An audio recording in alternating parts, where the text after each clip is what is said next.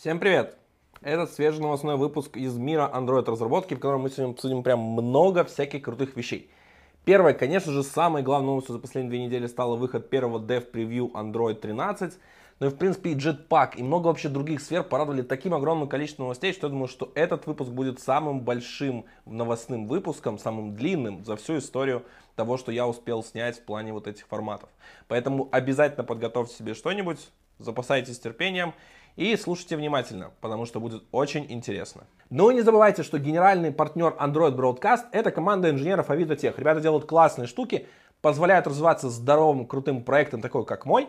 И, например, мы с ним делали разные классные инициативы. Одну штуку, которую они поддержали, помогли мне сделать классный, крутой мерч по Android тематике, но который не будет типа там с моим большим логотипом, а такой приятный и фановый немножко сервис такой мемный. Вот как раз, если вы хотите себе такие маечки, как видите на мне, то переходите по ссылочке из описания к ролику. Там еще будет промокод на небольшую скидку.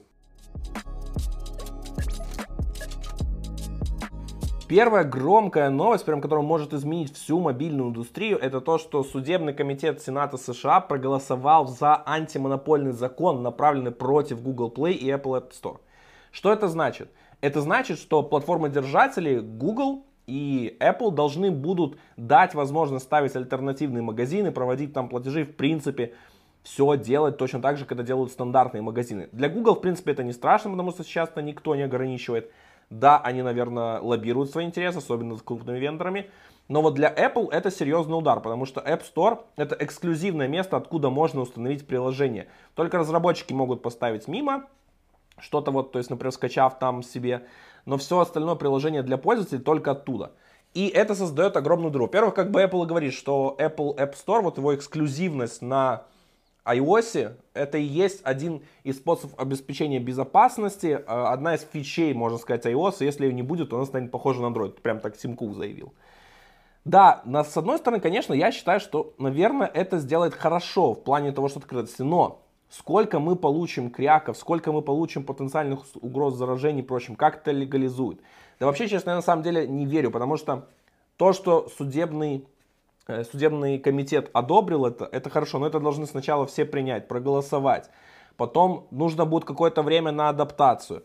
Я думаю, там будут искать какие-то лазейки. Apple будет подавать в суд, чтобы это опротестовать. В общем, пойдет целый процесс, и в ближайшие несколько лет мы точно ничего этого не увидим. Но комитет, вот вообще Сенат, впрочем, они хотят разрушить монополию Apple. Зачем им это, мне вот тут, наверное, интереснее всего узнать. Вряд ли они беспокоятся о том, что у них там они хотят честный, справедливый рынок, чтобы все было нет. То есть чьи-то интересы это пропихивает. Или наоборот не хотят, чтобы Apple получила больше власти, больше денег или что-то еще. Чьи-то интересы всегда везде есть. Зачем, кому это нужно, мы, наверное, вряд ли узнаем. Но вполне возможно Apple каким-то образом договорится с регулятором и этот закон либо сделают, как их устроит, либо вообще, вообще его не будет, и все будет довольно прекрасно и хорошо. Поэтому будем ждать, смотреть, но я, честно, слабо верю, что что-то быстро получится и с этим что-то смогут поделать. А вам вообще нужны альтернативы на э, магазину Google Play и App Store? Вы вообще пользуетесь какими-нибудь э, средствами, откуда скачивать? Единственный магазин, которым я пользуюсь не из этих двух, это Samsung Samsung App Store или как там, Samsung Galaxy Store. В общем, оттуда приходит часть каких-то обновлений на эксклюзивные самсунговские приложения. И только по этой причине я его использую. Хотя самое интересное, что когда обновляется Zoom, обновление намного раньше появляется в Galaxy Store, чем в Google Play Store. Не знаю, почему так связано, это ли с системами раздачи или с какими-то другими механизмами, но вот такая закономерность я, кстати, заметил.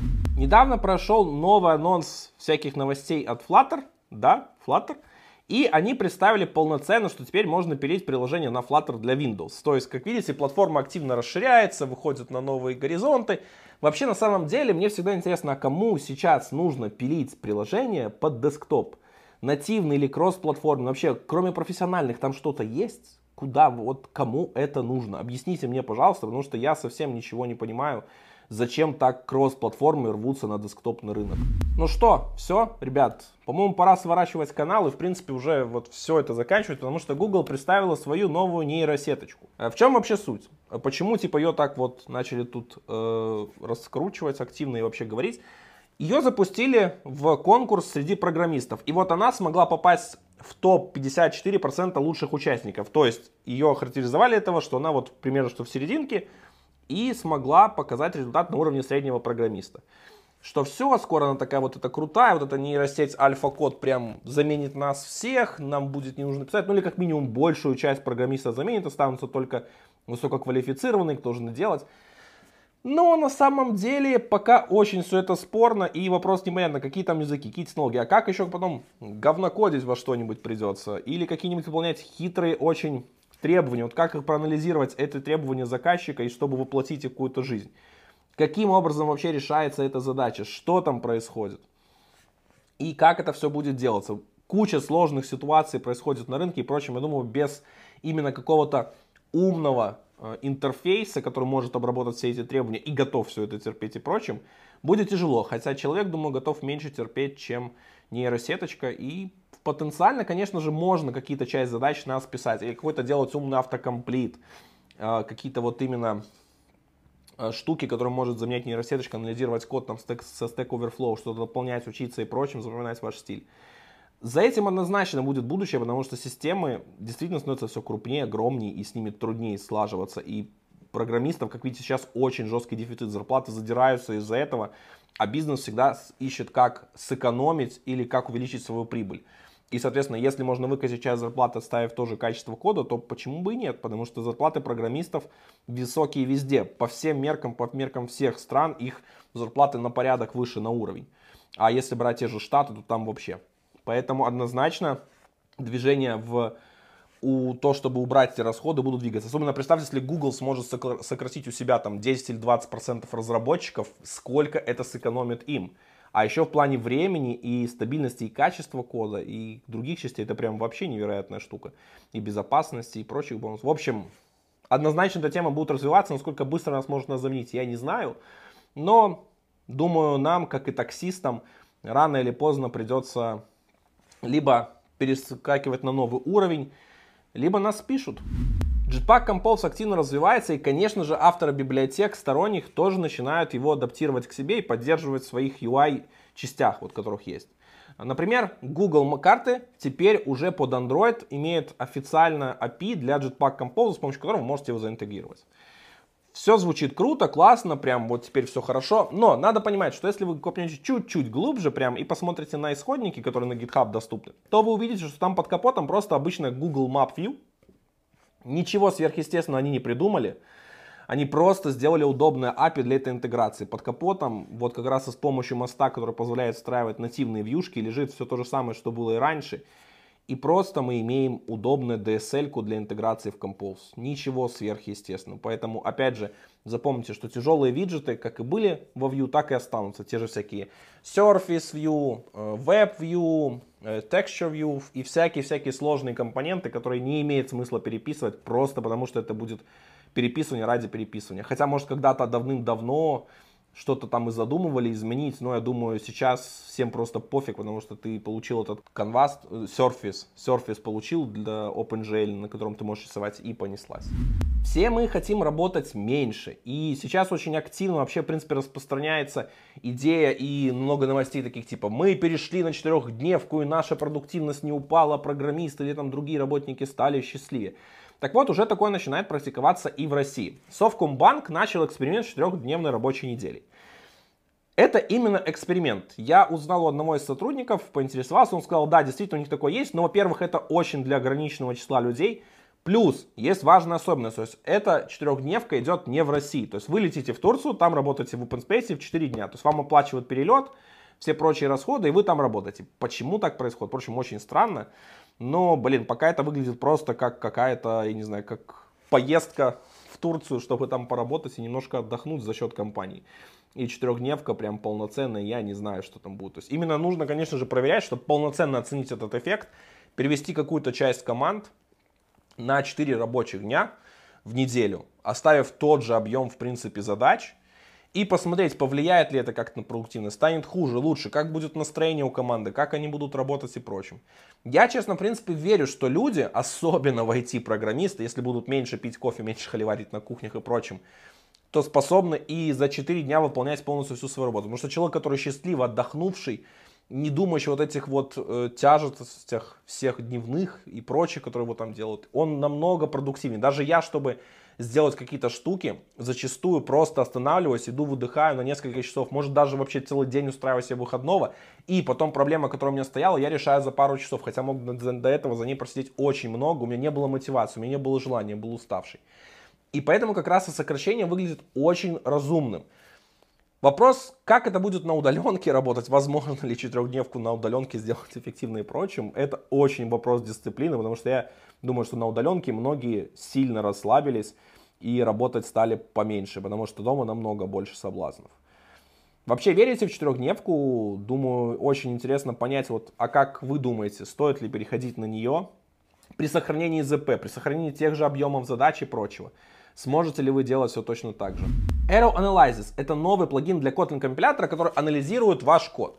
Он действительно может сделать больше, чем это делают какие-то другие штуки, потому что он понимает контекст. Там яркий пример, они приводят, что у вас есть empty list, из которого вы пытаетесь получить э, элемент под индексом 2, которого просто там быть не может. Соответственно, во время компиляции вам упадет exception. Это нечто похожее на то, что есть анализатор кода от Гугла, который тоже как раз-то во время компиляции в Java байткоде может находить какие-то различные проблемы. Он является, кстати, еще и расширяемым, что тоже позволяет делать дополнительные ему вещи. Но я пока не очень понял разницы, а почему мы не можем сделать все то же самое с помощью статического анализа, именно когда у нас идет какой-нибудь прогон детекта или Android лента, и нам нужно это именно расширять компилятором Kotlin плагина. Вот это самая непонятная штука для меня сейчас является. Возможно, потом мы сможем понять, какие там будут доп-чеки или какие-то прямо вот выводы кода или другие умные штуки, но сейчас это выглядит просто как вот именно банальные вещи, которые принципе, непонятно, почему нельзя было занести в статический анализ, не присоединяя его к Kotlin компилятору. Оказалось, следить за состоянием различных ишьюсов в публичных репозиториях довольно полезно. Я слежу за тем, как добавят Assisted Inject для view модели в Hilt, да, мне интересно, как там будет расширяться. И один из разработчиков Dagger очень интересно ответил на этот э, трейдик когда его снова спросили, что там состояние этой фичи. Он сказал, что сейчас на ней не работают вообще, и главный приоритет Dagger, команды Dagger вообще развития этого, это интеграция с KSP, Kotlin Symbol Processing. Расскажу вам немножко, что такое KSP. Сейчас, чтобы использовать Dagger, нам нужно использовать Annotation Processing, джавовый. Но так как мы в Kotlin проекте, там все немножко сложнее, и у нас появляется CAP, то есть это специальное расширение поверх апта, которое позволяет интегрироваться с джавовой технологией из языка Kotlin. И это очень замедляет процесс вообще генерации кода, потому что сначала э, CAP генерит Java стабы, которые подкидывают процесс компиляции Java, и там уже работает обычно Annotation Processing. Так вот, KSP, он сразу генерит код для Kotlin компилятора, Kotlin код, и это прям значительно может ускорить вообще работу процесса компиляции и ускорить инкрементальную компиляцию, когда у вас происходят какие-то изменения, связанные с генерацией кода. То есть авторы заявляют, что в некоторых проектах они смогли достичь в два раза ускорения скорости э, генерации кода. И это прям потрясающие результаты. Представьте, что Dagger будет генериться быстрее, Java в нем не будет, и вообще будет все прям сладко и шикарно. Поэтому не давайте не трогать авторов Dagger, дадим им время э, адаптировать KSP, и будем наслаждаться скоростью в наших проектах. Хотя кто-то скажет, у меня есть коин, я ваших проблем не знаю. Хорошо, молодцы, у вас есть коин, но Dagger тоже очень популярное решение, даже намного популярнее, чем коин.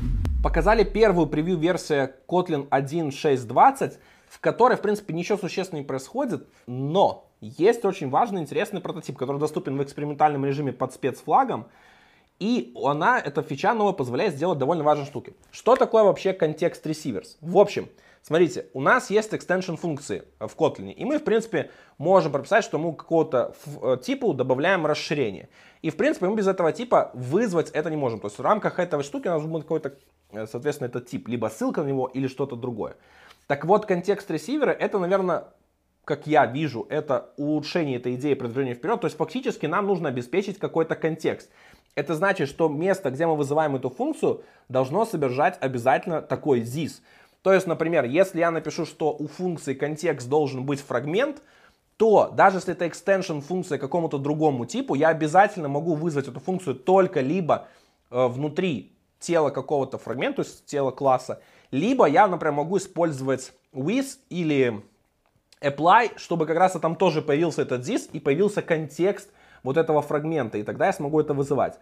Это позволит очень здорово разгрузить вообще различные DSA. Для Compose это супер премиум, потому что Compose вообще очень много построен, где на частях именно расширениях функций и мы получим действительно более чистый API. И вот когда мы пытаемся что-то вызвать автокомплит, у нас не будет сыпаться вся простыня, а будет ограничиваться все это контекстом, что является действительно здоровским. Пока эта фича работает только на GVM, я говорю она в экспериментальном режиме, поэтому вы можете попробовать ее только включив специальный флаг. Но будем ждать стабильной версии Kotlin. Вполне вероятно, что э, в 1.7 мы уже увидим ее в каком-то более рабочем состоянии. И будет на самом деле много чего интересного в будущих версиях, когда уже наконец-то закончат полностью переход компилятора на IR, как и фронтенды и бэкенды вообще во всех частях, и все эти работы будут закончены и понесутся рекой фичи. Вышла стабильная версия Jetpack Compose 1.1, в которой, в принципе, что сделали? Все пошло по основным стандартным направлениям. Первое, это улучшили производительность, например, теперь кешируется векторная графика и работает быстрее. Э, также теперь улучшили UI, то есть, например, он больше соответствует теперь материал гайдам и зоны его кликабельности, вообще, в принципе, его размер теперь минимум будет 48 дипов, как-то на то заветы Гугла всегда и были.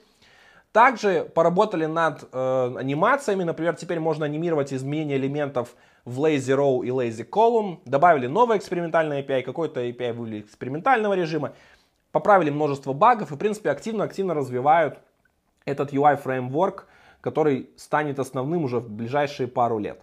Если вы, кстати, еще не начинали, то, возможно, вам стоит посмотреть. Помимо этого, вы также можете посмотреть на обновленный roadmap того, что сейчас планируется делать в ближайшую версию в Jetpack Compose, потому что версия 1.2 уже в альфе и уже разрабатывается. Даже, по-моему, уже вышла вторая альфа. Baseline Profiles это новый механизм, который позволяет ускорять старт вашего приложения. Это использует специальный Android Gradle плагин. Вы генерируете специальный профиль для вашего приложения, который потом подкидывается арту, то есть в виртуальной машине Android, чтобы заранее какие-то уже предкомпилировать код и сделать ненужным эту операцию в рантайме или когда-то в какой-то другой момент. И, соответственно, вы можете добиться значительных улучшений. Чтобы это использовать, вам нужно подключить Android Gradle плагин ваше приложение, который сможет сгенерировать этот профайл и положит ассеты вашего приложения. Также затем вам нужно еще понимать, что эта фича будет работать только на Android 7.0 и выше. Но в принципе большинство приложений сейчас таким как раз-то уже э, и обладают поддержкой, либо даже возможно выше. Хотя я думаю еще есть старые версии, но неважно, потому что важная оптимизация всегда только на новых свежих устройствах. Старые это уже их проблема, если они экономят и не хотят обновляться. Так вот, э, Google заявляет об очень крутых результатах. Например, в Google Play э, Store смогли добиться 40% улучшения Э, времени старта. Google Maps 30% сэкономили. И это прям невероятные цифры, потому что действительно вы просто запускаете какую-то тулзу, создаете файлик, и она сама уже дальше все там за вас пройдет внутри андроида. Звучит прям как какой-то космос. Обязательно попробуйте в своем приложении, потому что действительно усилий нужно не так много, но эффект можно получить полный. Важно, э, что по какие-то ограничения в плане магазинов ничего не говорили, но, возможно, будет работать только если у вас есть вариация Google Play, соответственно, что-то там нужно будет подкачиваться. Но про такие ограничения пока я ничего не слышал. Помимо того, что вы можете это сделать для приложений, это также можно сделать и для библиотек. Например, Jetpack Compose уже включает такие профили в себя, чтобы действительно запускаться быстрее. И как раз-то продакшн версия Compose работает намного лучше, чем работает дебажная версия, в которой эти оптимизации не включаются. Поэтому, если вы говорите, что Compose тормознут и прочим, посмотрите его в релизе, он будет там точно лучше. В Firebase Remote Config появилась новая классная фича, называется Personalization. А, фактически, что это значит? Теперь у вас есть специальный AI, который на основе того, как пользователь действует в вашем приложении, того, какие вы метрики хотите улучшить и увидеть, будет сама менять значение каких-то флагов, каких-то config value Э, чтобы действительно вот как раз добиться максимального улучшенного опыта для этого пользователя и максимизировать ваши прибыли, какие-то метрики или прочим. Поэтому теперь, типа, вот вам нужно меньше маяться, просто настроить эту фичу. Она пока еще, кстати, в бета, но вы действительно можете так прокачивать свои эксперименты. И теперь вам не нужно вот прям сидеть с кучей этих вот AB флагов и прочим, самому все это настраивать и делать. Просто запустите Remote Config, запустите фичу персонализации, настройте метрики и ждите, когда вас все сделает искусственный интеллект. а может и не сделает. Я думаю, если вы смотрите мой канал, скорее всего, вы знаете про телеграм-каналы Android Broadcast и Kotlin Broadcast, где я делюсь каждый день новостями касательно Android разработки и Kotlin разработки. Кстати, если вы еще не подписаны, обязательно подписывайтесь, потому что вы будете получать все новости в первую очередь, даже больше, чем рассказываю тут я. Так вот, мы расширяемся, и у нас в семействе появляется новый канал iOS Broadcast. Его ведет опытный разработчик iOS, сам я туда не полез, потому что я считаю, что в принципе, чтобы давать хорошую качественную новость, описывать ее кратко прочим, нужно понимать хорошо тематику, иметь опыт и отношение к ней. Вот именно поэтому это типа первый такой, скажем, э, канал, который ведут совместно э, с другим специалистом. Подписывайтесь, мне будет приятно, а также рекомендуйте своим коллегам. Действительно интересно, хорошо, все то, к чему привыкли в Android Broadcast, я имею в виду формату, короткому описанию новостей и действительно полезному материалу. 9 февраля вышло свежее обновление библиотек Android Jetpack. Что-то стало стабильным, что-то стало допиливаться, но давайте разбираться подробнее. Так вот, в новой версии Activity 1.5.0 Alpha 2 снова выделяются новые провайдеры. Это для Picture-in-Picture и для callback Multi-Window Mode Changed. Зачем это нужно? Это нужно, опять же, чтобы вам не нужно было перегружать колбеки Activity, вы просто получаете провайдер, можете на него подписаться, соответственно, получать эти колбеки, обрабатывать где угодно. Это будет полезно для того, чтобы декомпозировать функционал, но по большей части это нужно для Compose, чтобы там можно отлавливать все эти события и красиво с ними работать. Дальше у нас идет новые аннотации. Э, это библиотеки Annotation 1.4.0. Э, у нас появилась аннотация return this, которая как раз предназначена для билдеров и просто помечает, что этот метод вернет этот же объект, э, соответственно, чтобы с ним так работали, наделать я не знаю. Э, аннотация Open for Testing, которая как раз-то будет теперь сопровождаться новым линд правилом и следить за тем, что метод, который у вас является открытым, он специально является открытым только для того, чтобы его можно было переопределить в тестах или что-то с ним сделать. Но переопределять его в подклассах в боевом коде нельзя. Если вы это сделаете, у вас будет сразу нарушено правило. Следующая аннотация это empty super, которая говорит, что у вас метод этот, который есть, вы помещаете, он будет караться всегда пустым. И вызывать его из э, подклассов не нужно, потому что там ничего никогда нет. Это позволит как раз постоянно за собой этот код не тягать. Хотя, я думаю, вполне оптимизации э, DEXA, то есть оптимизации, например, D8, ProGuard, они могут эти штуки выкидывать и понимать, что там пустой метод и нет смысла вызывать. Хотя, типа, я не знаю применения этой нотации. Э, и новая нотация Deprecated Scenes API теперь будет позволять указывать API и с какой версии Android оно было деприкейтнуто, и на какой его вызывать нужно. Это как раз нужно тот случай, когда, знаете, вот вы э, имеете какое-то новое API, когда появляется новая версия Android, и у вас есть старая API. И как раз-то при попытке описания IFA, который у вас такой разветвляется по версиям Android, у вас будет warning. Вот как раз теперь это будет специально сделано, чтобы этого ворнинга не было, и понимать, что если у вас старая версия, то вам нужно вызывать какой-то другой API, а на новой версии вам нужно вызывать вот уже замену этого API. Следующей частью это обновление библиотек Media 1, Media 2, Media 3. Господи. Без комментариев. Emoji 2 подходит уже к своему релизу. Фрагменты 1.5.0 э, Теперь для Fragment Strict мода добавлена классная важная штука, которая позволит делать исключения для определенных классов. Например, вы можете для какого-то конкретного класса фрагментов сделать исключение из правил. Э, Lifecycle 2.4.1 с важными фиксами новая библиотека Metrics, о которой я скажу чуть позже. Главная штука теперь, кто использует Navigation от Google, э, потому что в Navigation 2.4.0 был баг, который не позволял использовать с Android Gradle плагином 7.1, новая версия Android Studio Bumblebee. И вот как раз-то теперь э, с фиксом э, в Navigation 2.4.1 вы теперь можете все это делать, все хорошо, обновляйтесь, если вам пришлось переходить на эту альфу или не обновляться на Android Studio Bumblebee. Хотя Android Studio Bumblebee такая, что я думаю, без этого на нее не обновлялись. А, и профайл инсталлер 1.1, который позволяет ускорять ваше приложение. Об этом я уже в выпуске вам сегодня рассказал, ну или расскажу, я не знаю, как я отсортирую эти новости. Новая библиотека Metrix, которая была представлена как раз-то совсем только что, а, позволяет вам замерять различные метрики и трекать их как во время, когда вы разрабатываете приложение, так и на конечных девайсах пользователя, чтобы лучше собирать статистику и аналитику и не надеяться только на то, что вам представит Firebase или Google Play Console. Так вот, как раз-то новая штука Jenk Stats, которая позволяет вам собирать какие-то проблемы с перформансом, замерять а, на определенных это местах, трекать, все это делать. Теперь вот будет у вас доступно, вы можете интегрировать в свои приложения и собирать свою аналитику каким-то образом эти данные. И вам не нужно, например, будет писать что-то дополнительное, прочим, что теперь упрощает вот эту работу. Пока библиотека находится в самой первой альфа, э, я думаю, нам стоит ждать дополнения каких-то новых классов, каких-то ее возможностей, пока найдет до первого релиза.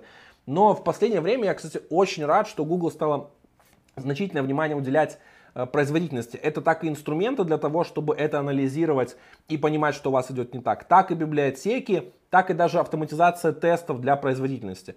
Очень крутой шаг, и Google за это стоит отдать хорошую дань уважения и, наверное, даже немножко похлопать. Вот, они молодцы, и я надеюсь, что следующим шагом у них будет стабильность и производительность Android Studio. Мне прям очень понравилась инициатива Google Med Skills, Modern Android Developer Skills, которая направлена на то, чтобы рассказывать про современные практики, про библиотеки, про инструменты, про то вообще, как руководствоваться тем и как подходить к написанию кода для того, чтобы сделать современное крутое приложение. Кстати, самое прикольное, что американские коллеги мне скидывали, что в вакансиях уже даже там им предлагают, присылают прямо, и там прям написано, что знать Mad Skills. Вот уже до такого доходит.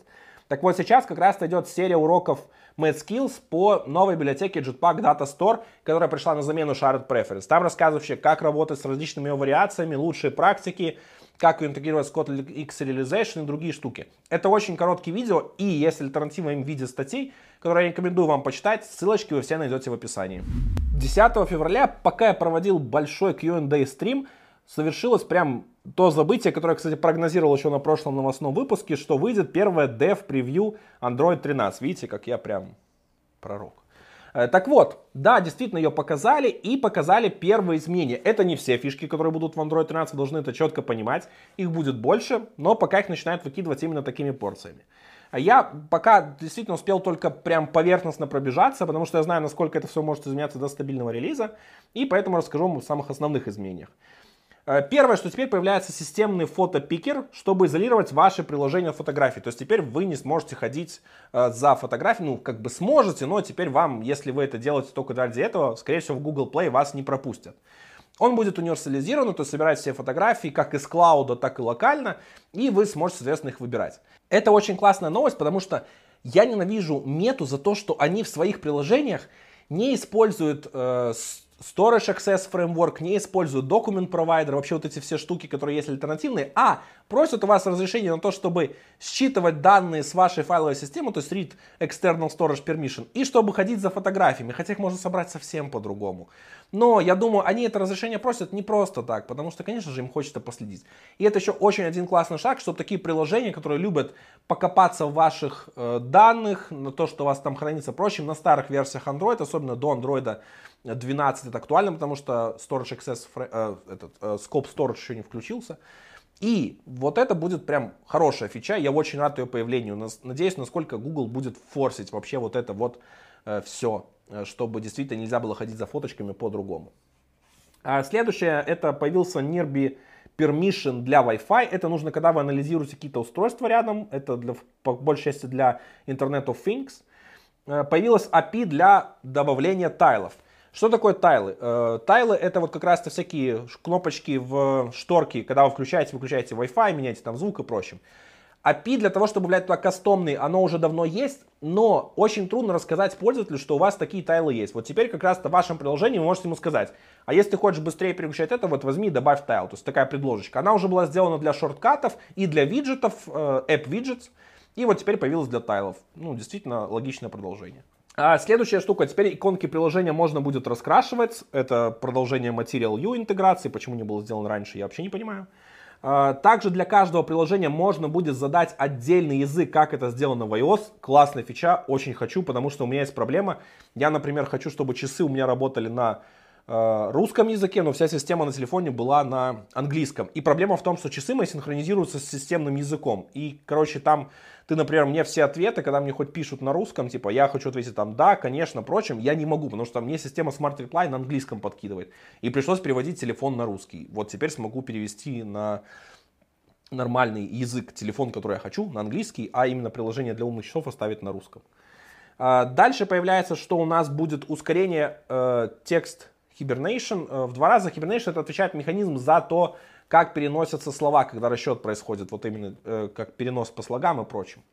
Э, появятся программируемые шейдеры, то есть, которые можете иметь всякие эффекты блюра, вот эти вот все штуки, вы теперь сможете программировать их сами делать. Э, мигрируется на OpenJDK LTS Android, и это действительно классная штука. Э, больше компонентов теперь будет обновляться через Google Play. Я вам напомнить хочу, что есть такой Project Mainline, частью которого было перенос обновления части компонентов операционной системы не э, прошивкой, обновлением всей прошивкой, а именно, что через Google Play доставить часть, например, драйвера GPU и прочим. Таких компонентов с каждым релизом операционной системы увеличивается, и э, теперь можно будет через нее обновить э, новые фичи. Например, фотопикер появится не только в Android 13, но будет доставлен в Android 12 благодаря Project Mainline. А OpenJDK 11 тоже будет доставляться на предыдущей версии. Как минимум будет на 12, возможно даже и на 11 Android. Вот представьте, теперь у нас будет механизм, в котором мы к новым фичам Android не будем привязываться к именно какой-то версии и ждать, ну, причем она будет бэкпортиться сама с помощью обновления системы. Я уверен, что это будет работать на Google Pixel, но будет ли это работать на устройствах других производителей, вот очень спорный вопрос. Дай бог Samsung э, это сделать, потому что у Google у нее тесная связь, но все остальные, думаю, проигнорят. Э, также, конечно же, то, что развивается сейчас активно в Android 12L, э, уже, кстати, вышла ее бета 3, так вот и в Android 13 дальше развивает эти все темы, то есть будет лучшая поддержка больших экранов, лучшие контролы, складные устройства, ну вот это вот все тема будет развиваться. Помимо этого еще появляется новый permission для уведомлений. Э, конечно же, его часть, в принципе, большая часть ограничить push-нотификации, но и, в принципе, она будет распространяться на все уведомления вашего приложения. И мы получаем примерно тот же механизм, что есть в iOS. Как видите, очень много чего схожего происходит. Я пробежался вот это довольно пока быстро, и, наверное, основные части еще многие какие не задел, подробно не рассказал. Если вам хочется подробный обзор Android 13 Dev Preview 1, я это сделаю, если вы поставите у этого ролика тысячу лайков. Вот тысяча лайков он собирает, я сделаю разбор. Но по-другому я просто не вижу делать раньше разбор, чем произойдет Google I.O., на котором полностью уже представят все до конца фичи. А в боевой режим они обычно входят, когда это происходит Platform Stability Release, который состоится обычно где-то в июле. И вот тогда уже как раз-то можно делать полный разбор, и я его обязательно сделаю именно тогда, что вот я соберу полностью все фичи, подробно про них расскажу, расскажу про них эффекты, изменения в API, какие-то новые штуки, все, все, все, все, все. Вот тогда это можно будет собирать. Про Dev Preview давайте голосовать лайками, если действительно это соберется, тогда есть смысл делать. Google обновила свою документацию по написанию тестов, как и юнит-тестов, локальных, инструментальных и, в принципе, много каких других важных вещей. Теперь появились соответствующие новые кодлайбы, лучше стала документация, чтобы позволить вам быстрее влиться в этот процесс и делать свои приложения лучше. Также это важно, что еще и обновили документацию по тулингу, который связан для тестирования. Например, потому что в Android Gradle плагине 7.1 поменялся механизм запуска тестов, и теперь он стал унифицированным вместе как и с Android Studio, как и с терминала. То есть тоже, кстати, важная штука. И я рад, что действительно Google тоже, опять же, инвестирует в это, потому что популяризация тестов и улучшение качества ваших приложений это важно. Буду рад, если в комментариях вы напишите ваше отношение к тестам, вообще пишете ли вы у себя тесты на проектах или нет. Ну что, на этом все. Как видите, россыпь новостей просто огромная, и действительно я вот прям был воодушевлен тем, сколько придется снимать. Надеюсь, что действительно сейчас начнется прям такое горячее время, и каждый месяц мы будем видеть по новому превью или какой-то бета-версии Android 13 будет больше о чем еще рассказывать. И, кстати, уже скоро, совсем скоро на канале подход по карутинам, поэтому Ставьте обязательно ваши комментарии. Мне очень интересно с вами пообщаться, обсудить то, что вы сегодня услышали, ваши новости. Не забывайте подписываться на канал и ставить лайки. Это действительно меня очень мотивирует делать что-то дальше и продолжать развивать контент на канале. Ну, на этом у меня все. Всем хорошего Android. Пока-пока.